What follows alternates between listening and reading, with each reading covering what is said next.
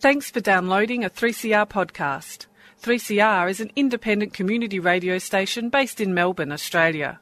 We need your financial support to keep going. Go to www.3cr.org.au for more information and to donate online. Now stay tuned for your 3CR podcast.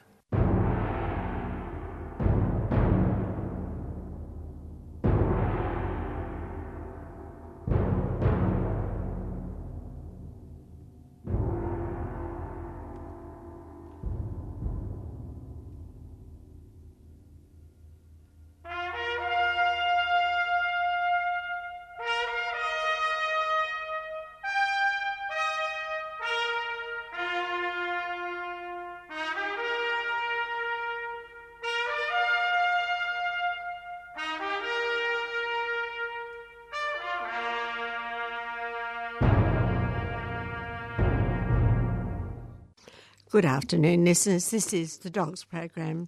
The Australian Council for Defence of Government Schools. We're here every Saturday at 12 noon to defend and to promote public education. That, of course, is education that is public in purpose and outcome. Above all, it is public in access, and we'll be talking about that today. Public education, if education is a right, should be available for every child, regardless of the bank balance or otherwise of the child's parents. In the end, it's got nothing to do with the parents as to whether or not they have educational opportunity. It is our duty as a society, as a democracy, to give them that education. And we'll be talking a bit more about this shortly. But public education should also be public in ownership and control without being having contracts put out to private enterprise to build and maintain our schools and then lease them back. We should own them and we should control them. And our Minister for Education should be responsible for that.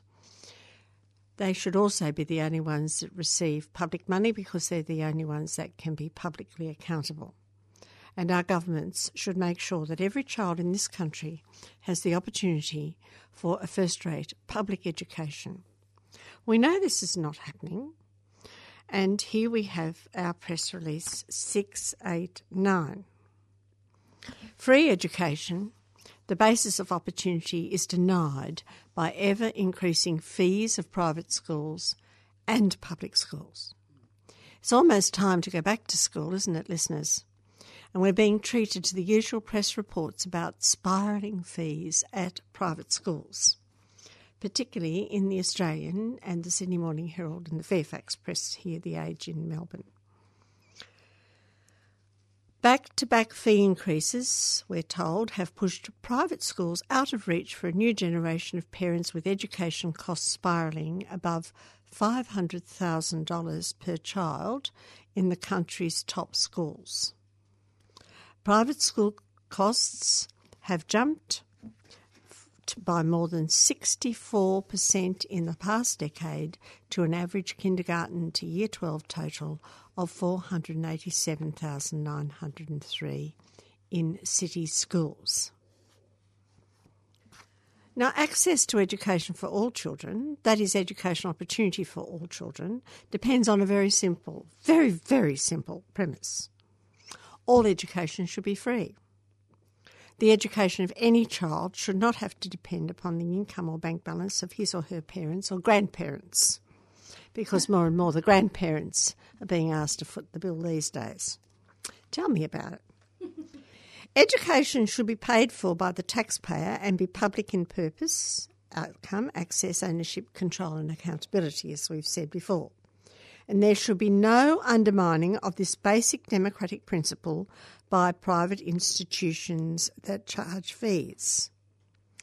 These principles were hammered out and adhered to in the 19th century Australia. But in the last half century, they've been thoroughly undermined by state aided private schools and the charging of fees at our public schools themselves. They've been eroded by the outmoded principle of choice. That is, choice for the wealthy and those who wish to advance their self interest at the expense of those less fortunate than themselves. Public school parents not only pay double education taxes, they pay taxes for public schools that they use and ever increasing tablet taxes for private schools which they do not.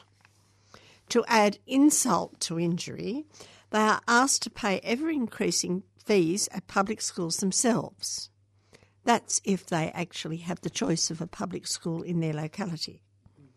According to data compiled by education financing company ASG, government education costs are calculated to have jumped by a quarter in the past decade to $68,613 across a student's total school years.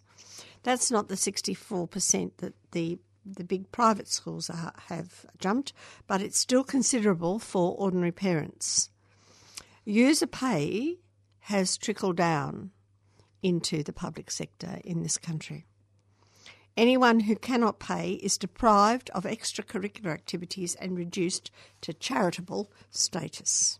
And this is in our public schools themselves. So much for public education as a right in our Australian democracy. Meanwhile, in Melbourne itself, as parents are looking at a bill of 536 6,515, which is bigger than the average, for a P to 12 private school education for their children. That's over the P to 12 um, time. They're casting their eye around for a local public school which provides as good, if not better, opportunity for tertiary entrance than any private over resourced institution. And where do I get the material for that? I get it from The Australian on January the 18th on page 10. Why not? It certainly makes good economic sense to go to the public school if you're forced to help your child into the housing market at the end of the day. Why pay half a million for an education for your child when they're going to come to you at the end of the day, even if they've got through university, and say, We haven't got any money for a house, mum, or to their grandmums? We need the deposit for a house, or we need the house by the time they get there, that 500,000, that half a million, will be good enough for a deposit, I suppose. But such parents are now confronted with a problem themselves. The choice of a public school in the inner city areas, where Kennett closed all those public schools in the 1990s, particularly in Melbourne, are very thin on the ground. Even Ken, Kevin Donnelly in The Australian on January the 18th on page 2 admits that public school parents are being, quote, shoehorned into private schools where successive fee increases uh, push their finances to breaking point.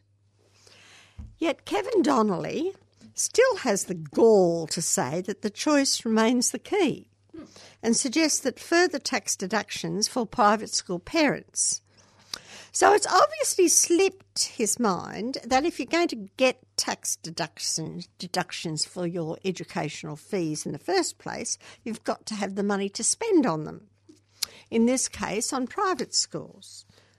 And what does not appear to be in his mind at all is that educational choice should be about children and their educational opportunities, not the choice of parents buying commodities in a marketplace that will place their children in a preferable position to other people's children.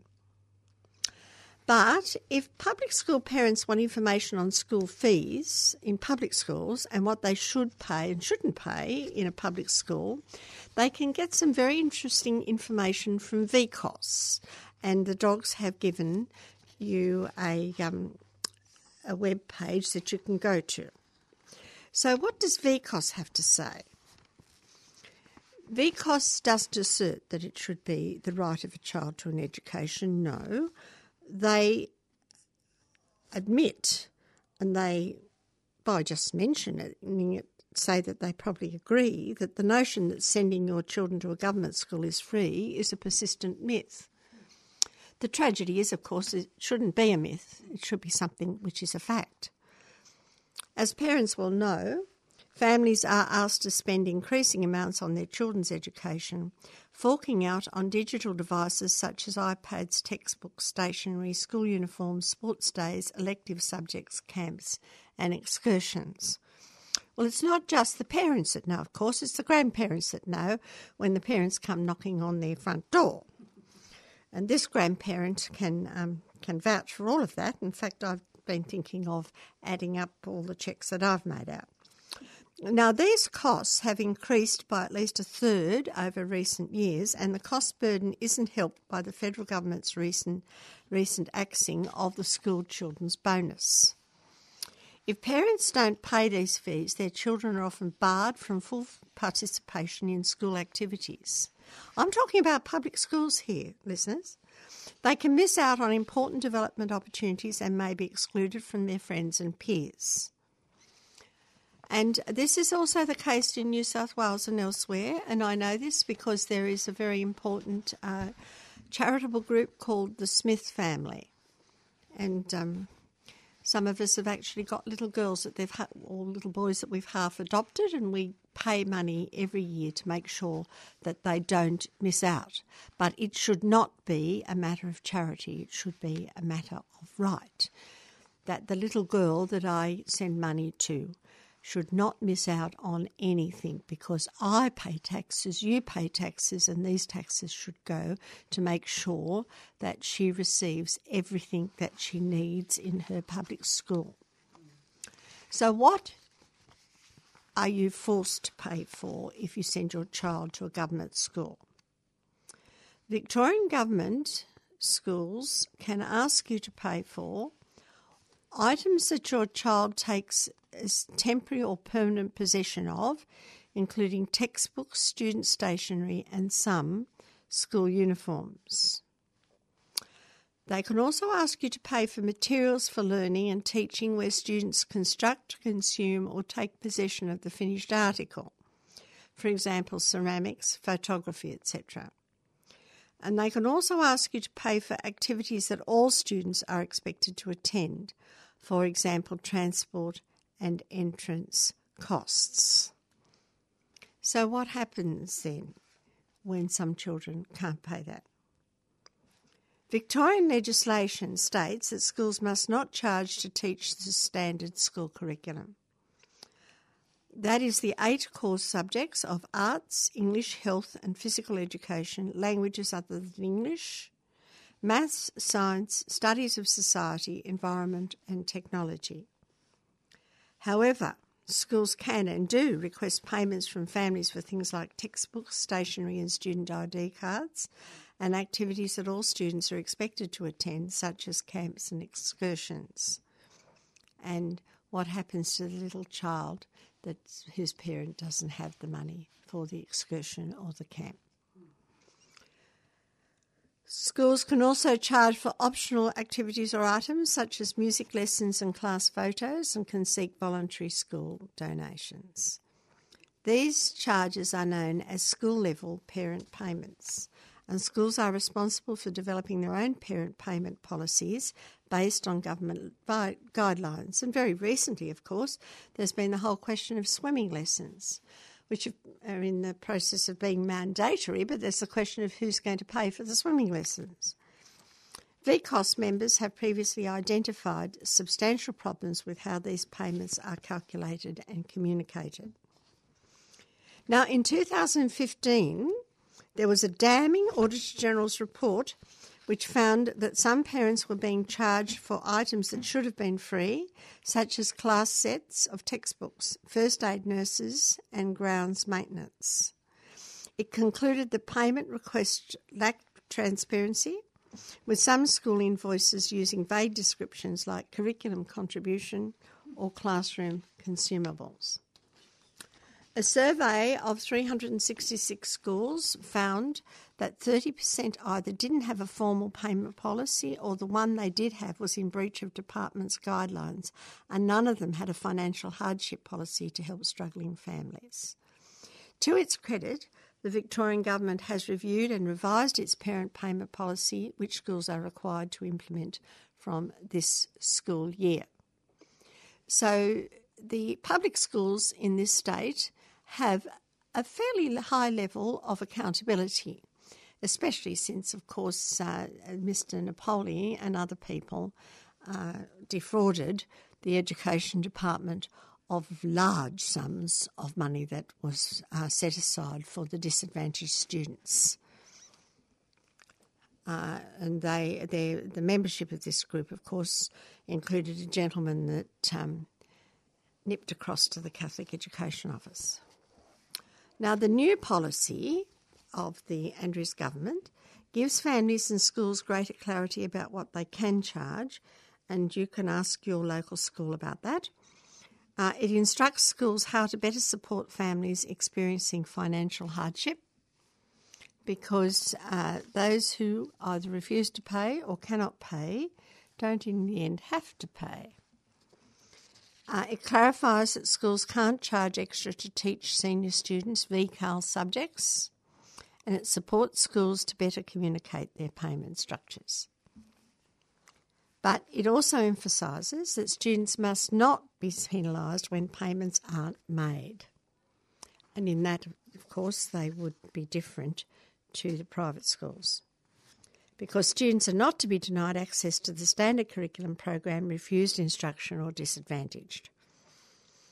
The policy reads if you feel this is happening to your child, you should contact your school immediately.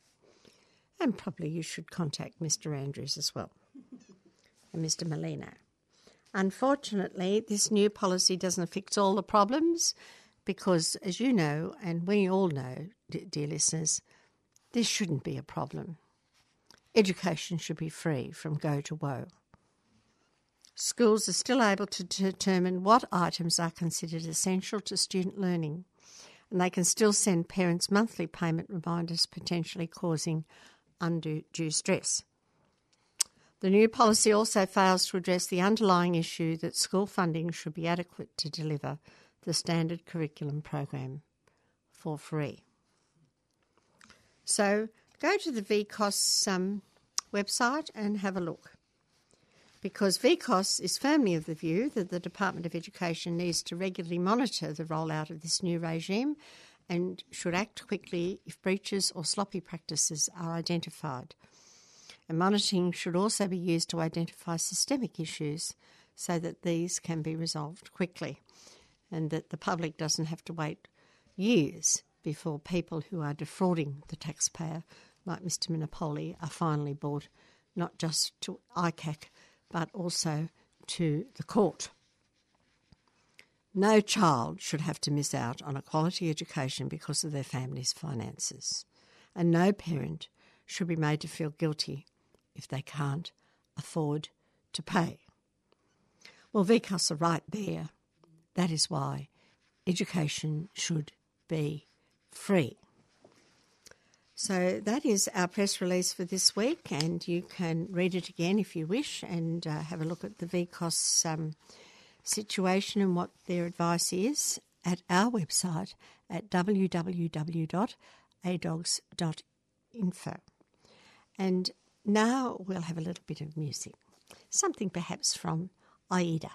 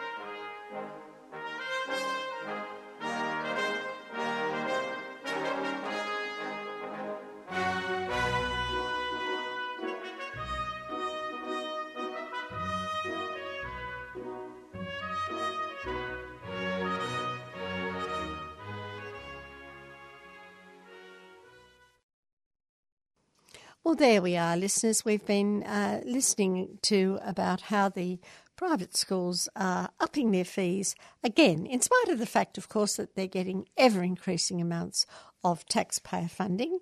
Uh, when it's reached the stage in some places where they're getting more funding, the local private school gets more taxpayer funding than the local public school does, and yet they still up their fees. So we thought that we'd um, give you a little bit more information from this fascinating article in the Australian of January the 17th. Uh, here's some of the uh, Australia wide information on the actual um, fees that you are liable to pay, the amount of money you're liable to pay if you give your child a P to 12 private education in Australia. Listen to these figures and then think, well, would it be better if we gave our children a house? If we've got this money, that's if you've got this money. I'm not so certain that too many of my listeners would have this money, but if you won TattsLotto tomorrow and you had a child, think about what you would do for that child. Would you give them this kind of an education or would you do something else? Now, over in Western Australia, the average over there is 407,627 in Perth that you'd have to fork out uh, if you were going to uh, pay fees at a private school, a large private school, for your little darling from P to 12. But if you're in regional Western Australia, that would go down a bit to 319,135. Uh, it's a little bit better as you come east in Adelaide, very hot Adelaide. 377,131 is the average that you would have to pay there. And in regional South Australia, it goes down to 295,924. Up in Queensland, uh, if you're in Brisbane, it's going to cost you 372,037 uh, for um, the P to 12 education in a big private school.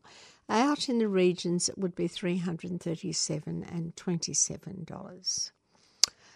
In New South Wales, in Sydney, it's almost, yes, I think it is the highest. If you want to send your son to Shore Grammar, or one of those schools. It would, or St Aloysius, I think Riverview, where Mr. Abbott went to school. Yes, you would want to send your, your child to where a previous um, Prime Minister went to school.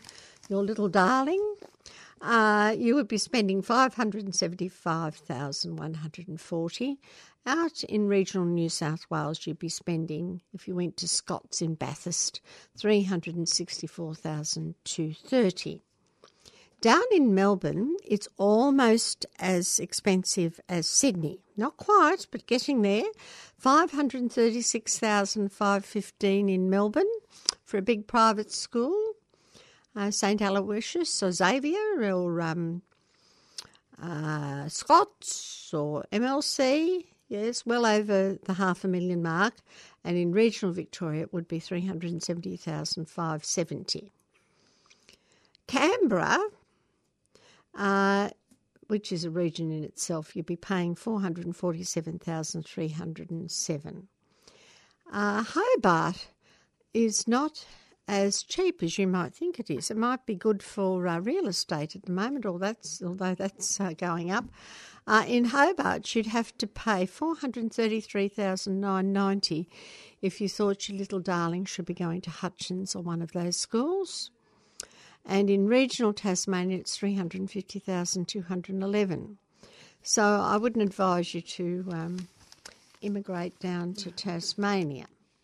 All very interesting. Now, if you sent your child uh, to a Catholic school or um, one of these newfangled religious schools, it will cost you a bit less, um, uh, a bit more than a quarter of a million rather than more than half a million.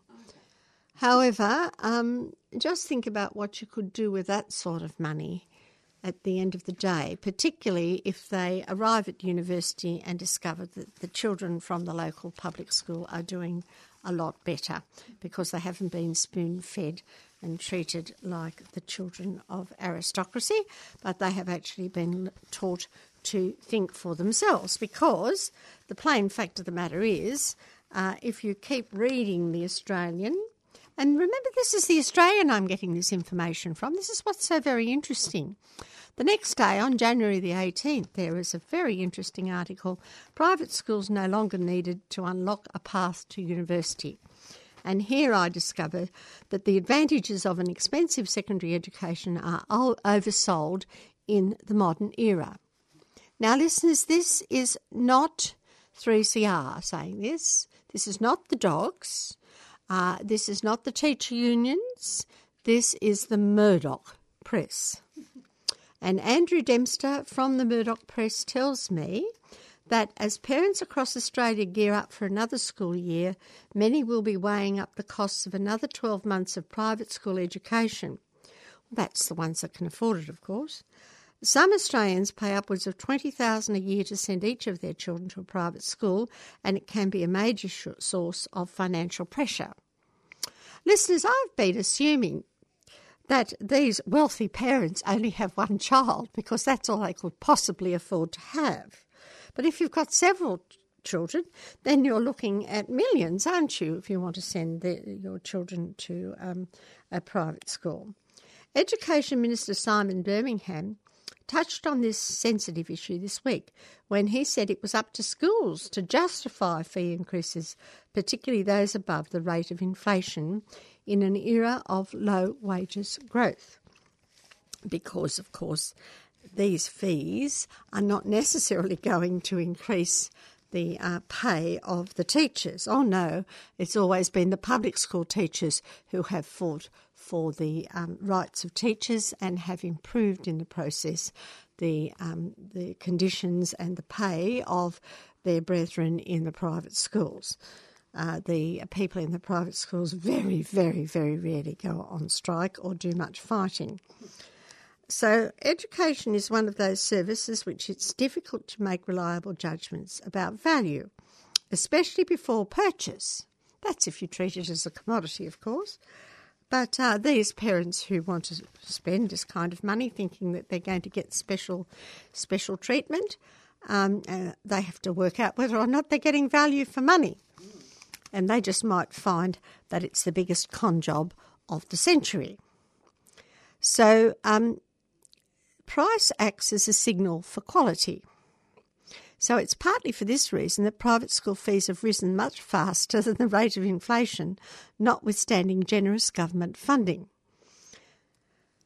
We all want the best for our children, don't we? Yes, yes, yes.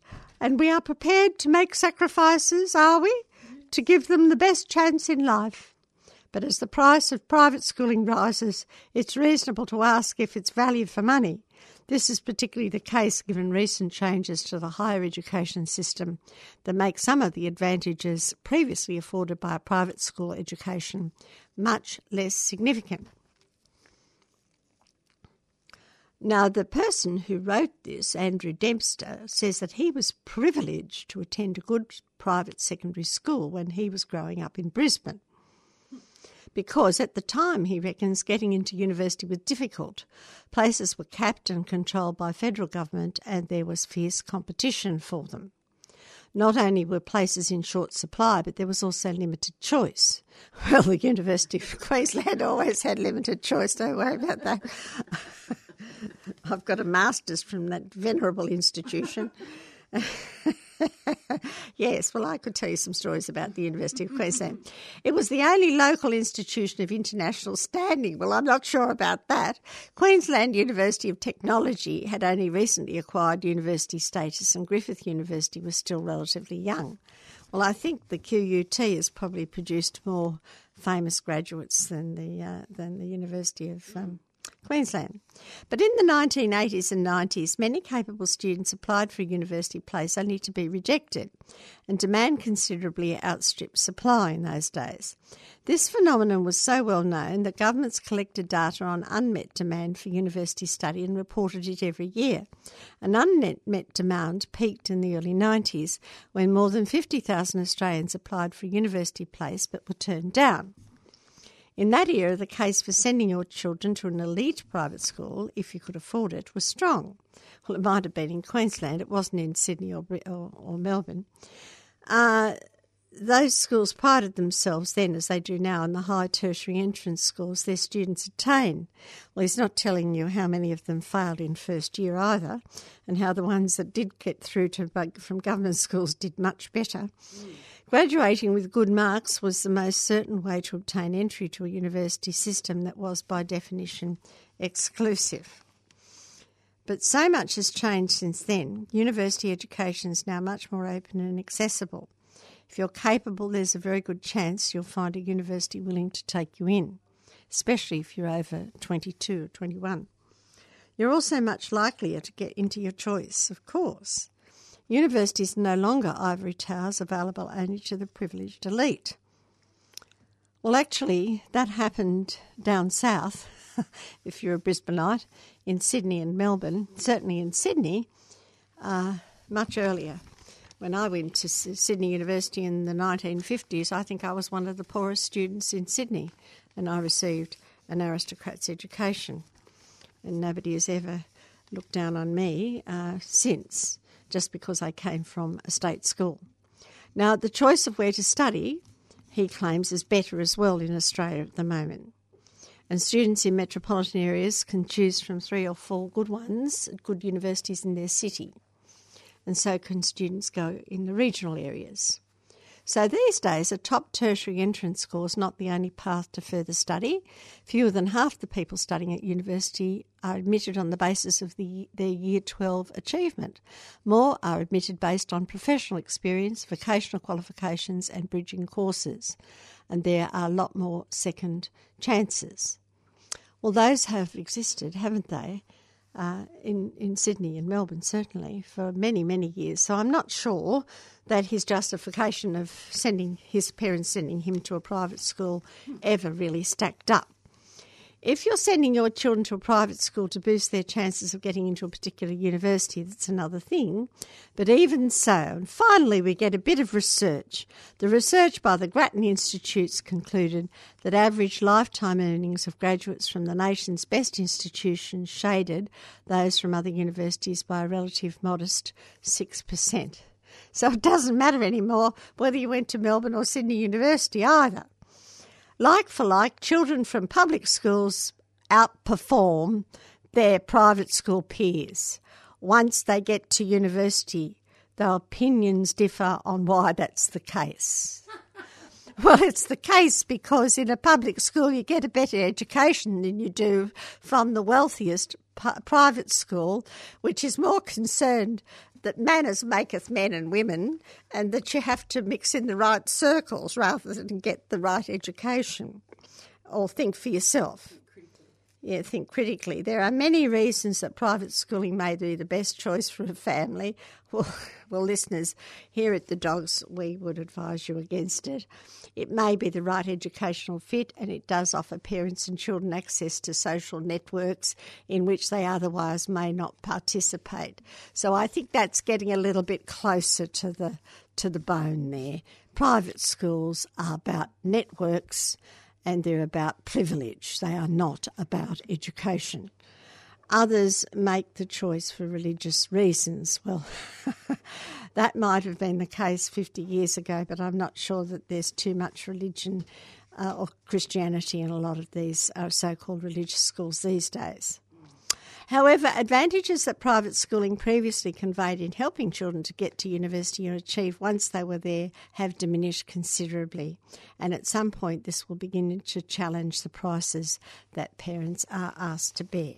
Well, the plain fact of the matter is that the parents are actually walking with their feet.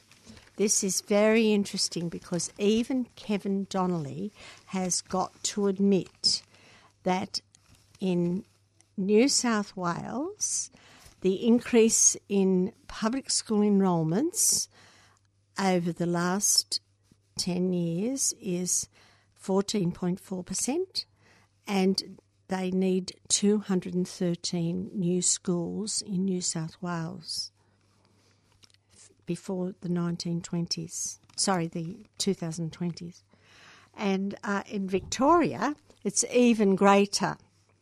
There's been a 19.2% increase, and here in Victoria, we are in urgent need of 220 new public schools. And that is what our taxes should be going on. It shouldn't be going on schools that charge outrageous fees that are, in fact, worth a child's house, a house for your child. So um, we'll have a little bit more break, a little bit more music, and then we'll come back to talk about America.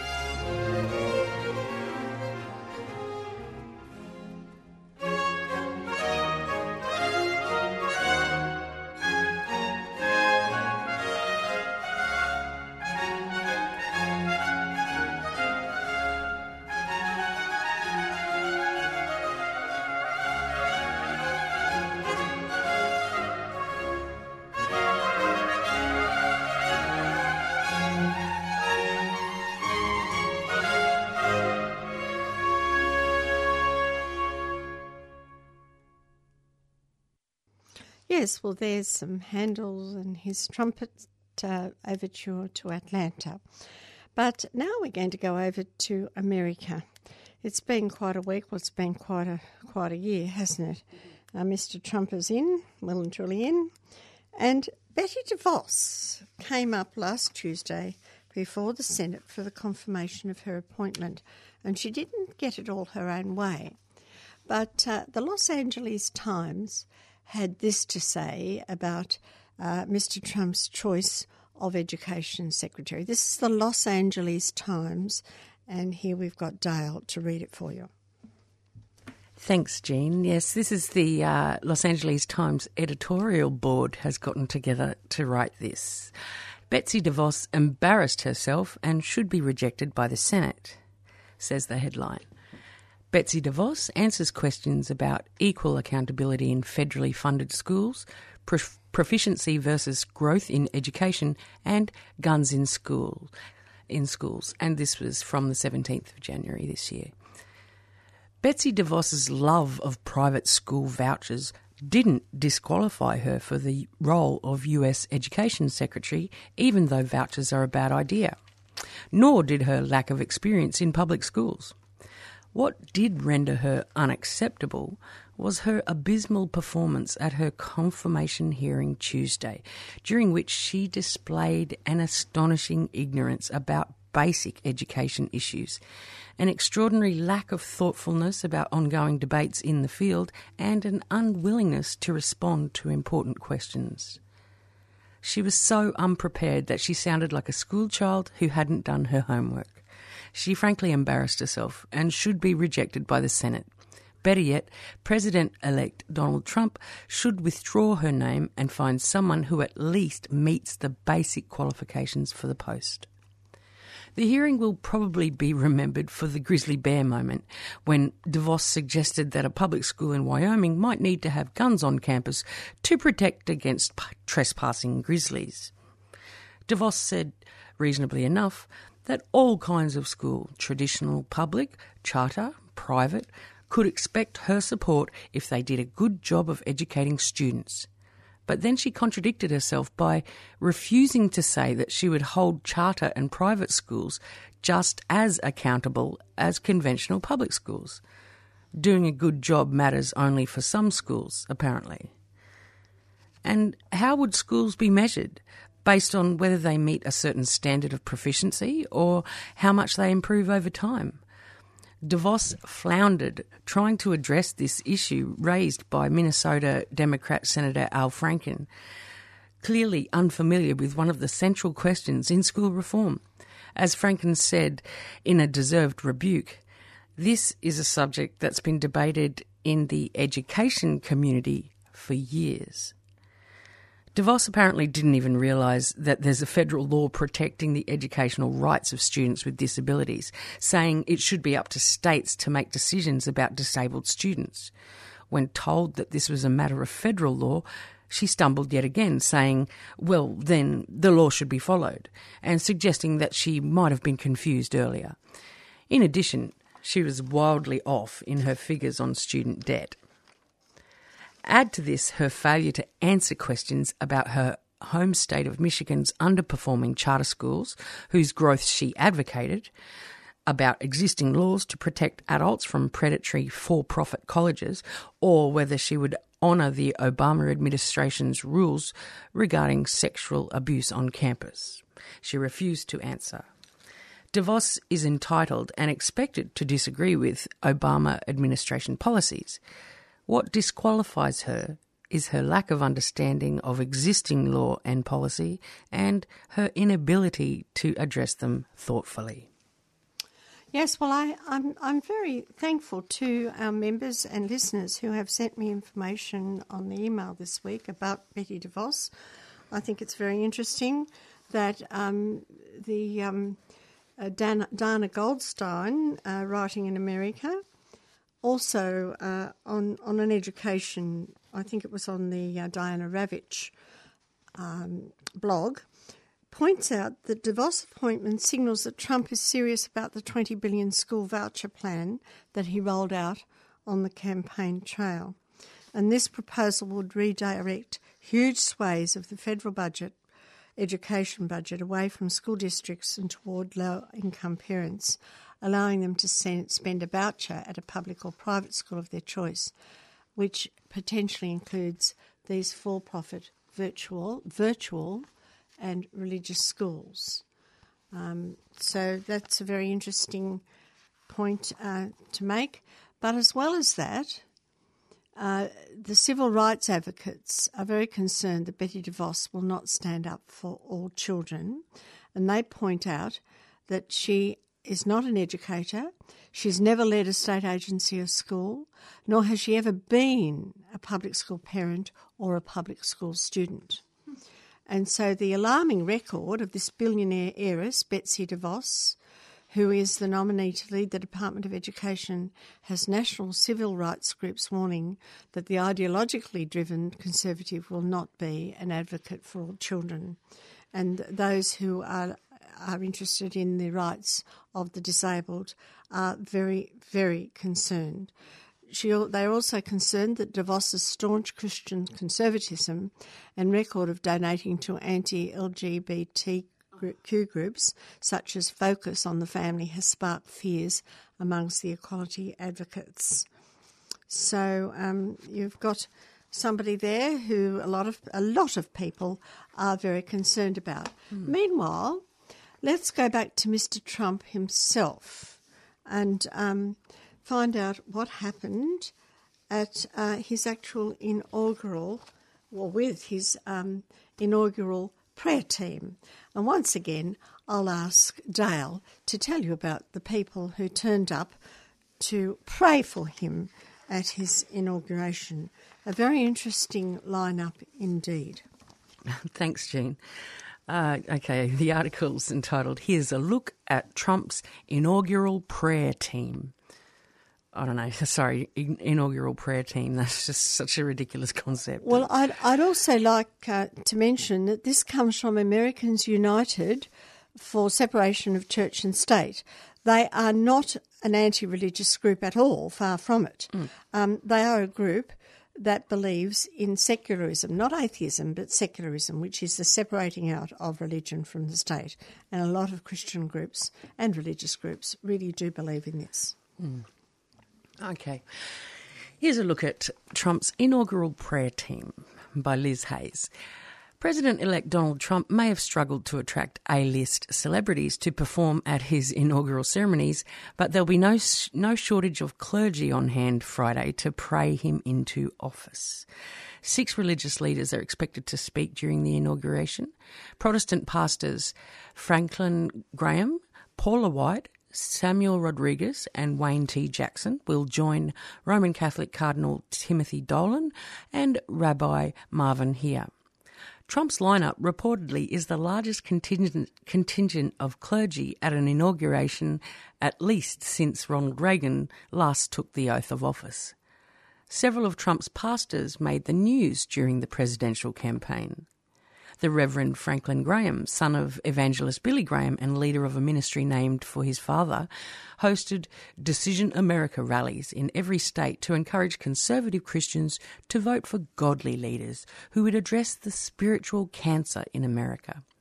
Graham did not formally endorse Trump, but he appeared with Trump during the president elect's thank you tour, and Graham credited divine intervention in Trump's victory.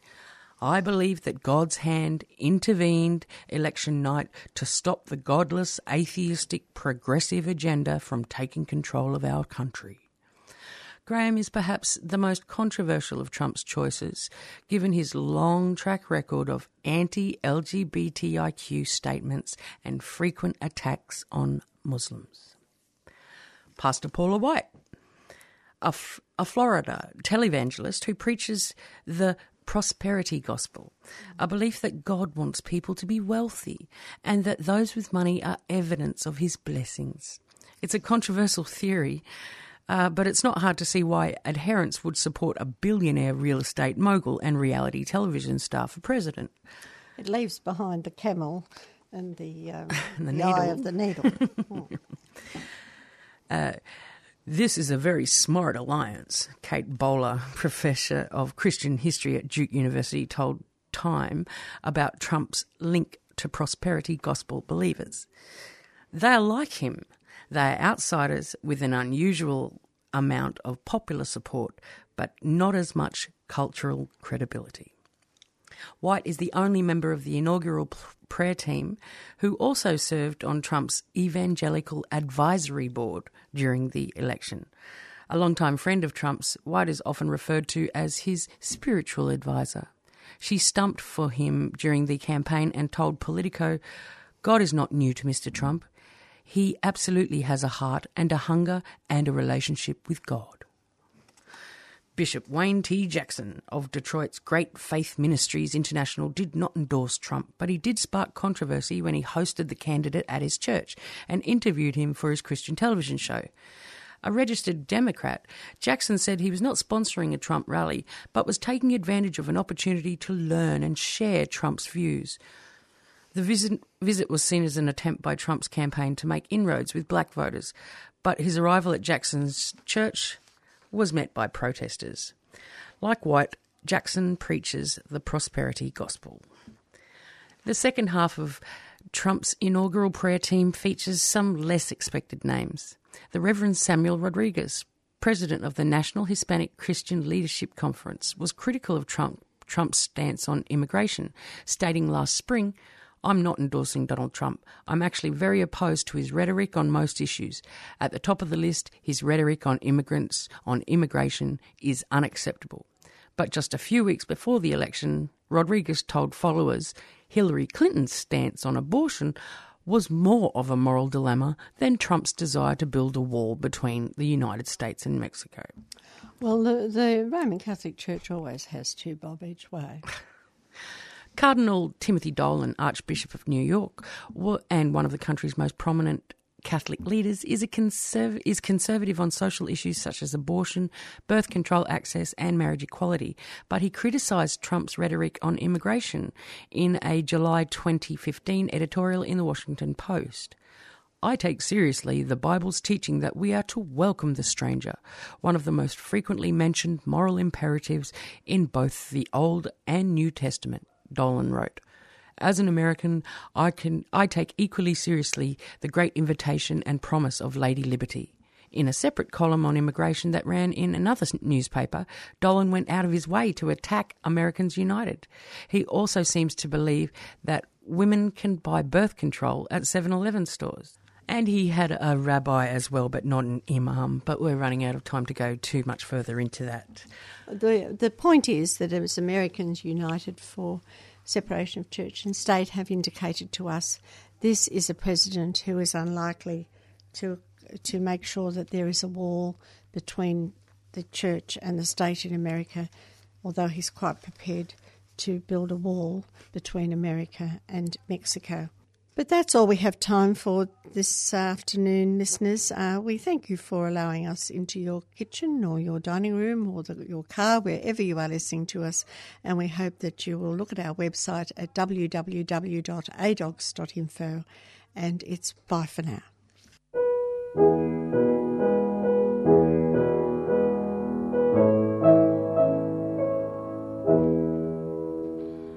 I saw Joe here last night, alive as you and me. Says I, but Joe, you're ten years dead. I never died, says he. I never died, says he. In Salt Lake City, Joe says I him standing by my bed.